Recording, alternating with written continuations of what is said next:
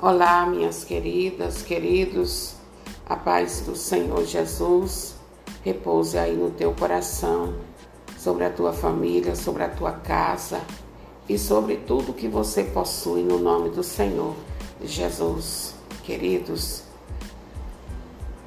a palavra de Deus, ela é salvação para a nossa vida. A palavra de Deus nos livra das ciladas do demônio. Por isso, eu e você devemos estar bem atentos à palavra de Deus, porque ela nos salva, ela nos liberta, ela nos guia. Amém? E a palavra do Senhor para nós está em Gênesis, Gênesis 41, versículo 50 antes que viesse o ano da fome, nasceram a José dois filhos, que lhe deu a Zenete, filha de Putifar, sacerdote de On. José chamou ao primeiro Manassés, porque dizia a ele: Deus fez-me esquecer de todo o meu trabalho e de toda a minha família chamou ao segundo Efraim, porque disse ele: Deus tornou-me fecundo na terra de minha aflição. Palavra do Senhor, graças a Deus. E olha só, meus queridos e queridas do Senhor Jesus. Deus, Ele pode mudar as coisas na nossa vida. Deus ele pode intervir em toda e qualquer situação na nossa vida e transformar para nos abençoar. Olha só, queridos, José, ele foi um, um jovem que foi invejado pelos seus irmãos, foi vendido como escravo, foi parar lá no Egito, na casa do faraó. E, e lá ele passou por muita tribulação. Mas foi nesse lugar onde ele foi atribulado, caluniado, que Deus deu a vitória a ele e deu vitória, sabe por quê? Porque ele foi fiel a Deus, porque ele se manteve fiel ao propósito de Deus na vida dele. E olha, queridos, quando Deus encontra um homem, uma mulher de fé, de confiança nele, ele realiza maravilhas. Ele realiza maravilhas.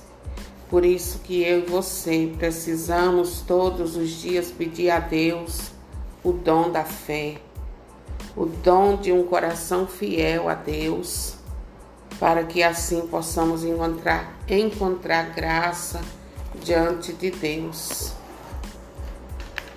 Eu quero dizer a você nesta hora que Assim como Deus mudou a história de José, Deus pode mudar a sua história. Deus pode mudar a sua sorte da noite para o dia. Foi o que aconteceu com José, foi o que Deus fez na vida de José. Deus mudou a história. Deus deu um novo rumo, um novo sentido para a vida de José. E é isso que ele quer fazer na sua vida, na vida da sua família. Veja que José, numa noite, estava preso, amargando uma pena injusta. No outro dia, foi colocado como o homem mais poderoso da casa do Faraó, depois dele. Então, queridos, confiemos em Deus, coloquemos o nosso coração em Deus sabendo que Deus é fiel e que a fidelidade dele permanece para sempre. Assim como Deus surpreendeu José com uma grande uma grande virada na vida dele, ele vai surpreender você também. Ele vai mudar o cativeiro em vitória.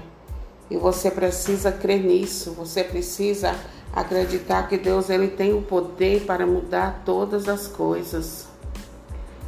José, ele durante suas provações permaneceu em fidelidade a Deus. Queridos, no tempo da provação, nós devemos permanecer fiel. Devemos permanecer com o nosso coração voltado para Deus, sabendo que Deus não nos abandona nunca. O homem pode até nos abandonar, mas Deus nunca nos abandona.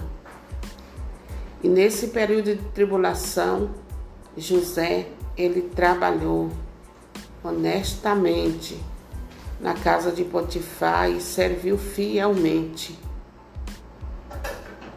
Então, eu quero dizer a você nesta tarde, no nome do Senhor Jesus, seja qual for a situação que você esteja vivendo, que você se ponha nas mãos de Deus e coloque essa situação na mão do Senhor, porque o Senhor pode mudar tudo de repente. O Senhor pode te dar vitória de repente, mas você precisa de fazer exatamente como José. Você não pode devolver na mesma moeda as maldades que te fizeram. Você precisa devolver em bênção, como José fez. Da casa de Potifar, da esposa de Potifar, ele recebeu o que? Falso testemunho e por isso ele foi preso. Mas ele devolveu em graça, porque o coração dele estava voltado para Deus. Então, é isso que você e eu precisamos fazer. Passar pela prova, mas confiando em Deus, colocando em Deus o nosso coração, a nossa vida, crendo que Deus é poderoso o suficiente para fazer nova todas as coisas e fazer o nosso deserto florir. É isso que Deus tem para você.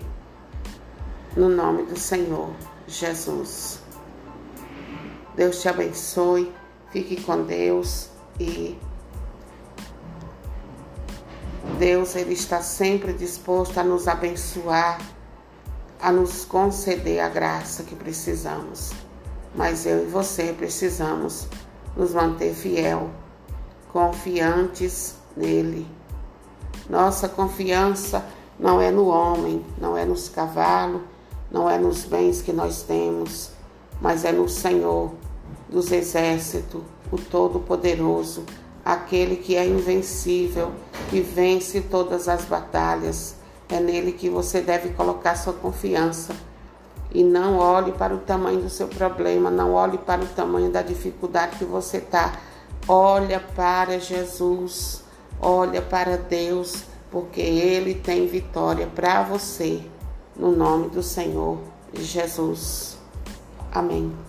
Compartilhe essas pequenas ministrações e abençoe a vida de outras pessoas, no nome do Senhor Jesus. Amém. E saiba que Deus pode mudar a sua história. Deus pode mudar essa situação na sua vida ainda hoje se você crer, se você depositar nele a sua confiança. Amém.